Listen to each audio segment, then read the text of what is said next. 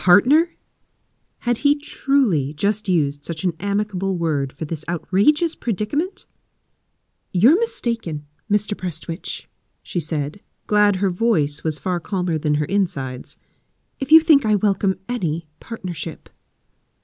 Then she strode past him, crossing the room and taking a stand behind the counter. The fixture offered a bulwark for her, its warm, smooth wood something to latch on to, hide behind, even lean against if need be.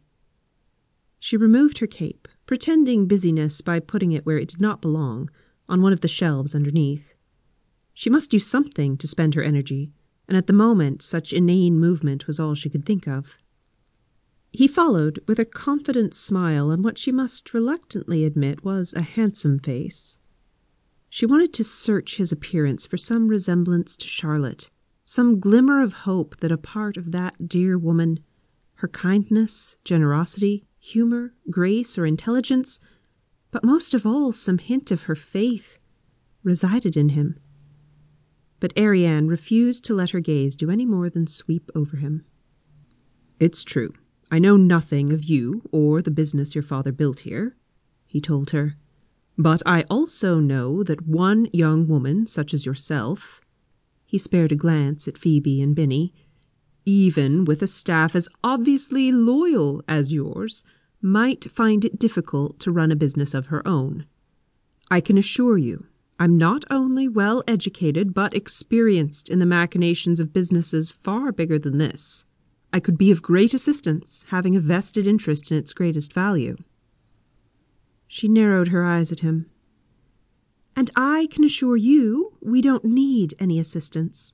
We're already quite successful, and credit for that goes to my father, and to him alone. He taught me well how to carry on. Mr. Prestwich's brows rose. And you alone plan to continue? A grin betrayed his lack of confidence in her claim. Forgive me for saying so, Miss Casterton. It is Miss, isn't it? But as I understand it, your father worked the mill by himself. You plan to take his place? In the mill itself, actually making paper? That's right. Her heart thrummed hard against her chest, as if denouncing her own words. She could run the mill, at half the speed of her father, if she ignored every other aspect of the business. Phoebe was already carrying on alone in the shop without a raise in pay, and Leo helped her when he could. But besides working over the vat, it had been her father who did everything from procure the best fibers to finding new customers in Cranbury, Williamsport, Philadelphia, and even New York. Finding buyers outside the shop was one portion of the business she'd never done before. You know, Miss Casterton. Mr. Prestwich's voice took on a softer tone almost intimate. I met your father on more than one occasion. Though he obviously had his faults, he struck me as having some discernment, at least as far as choosing what he purchased from us. How is it, I wonder, that you are so unlike him? The words pierced her, particularly since the man had the audacity to refer to her father as if he had faults as obvious as his discernment. And how is it, Mr. Prestwich, that you are so entirely unlike your mother.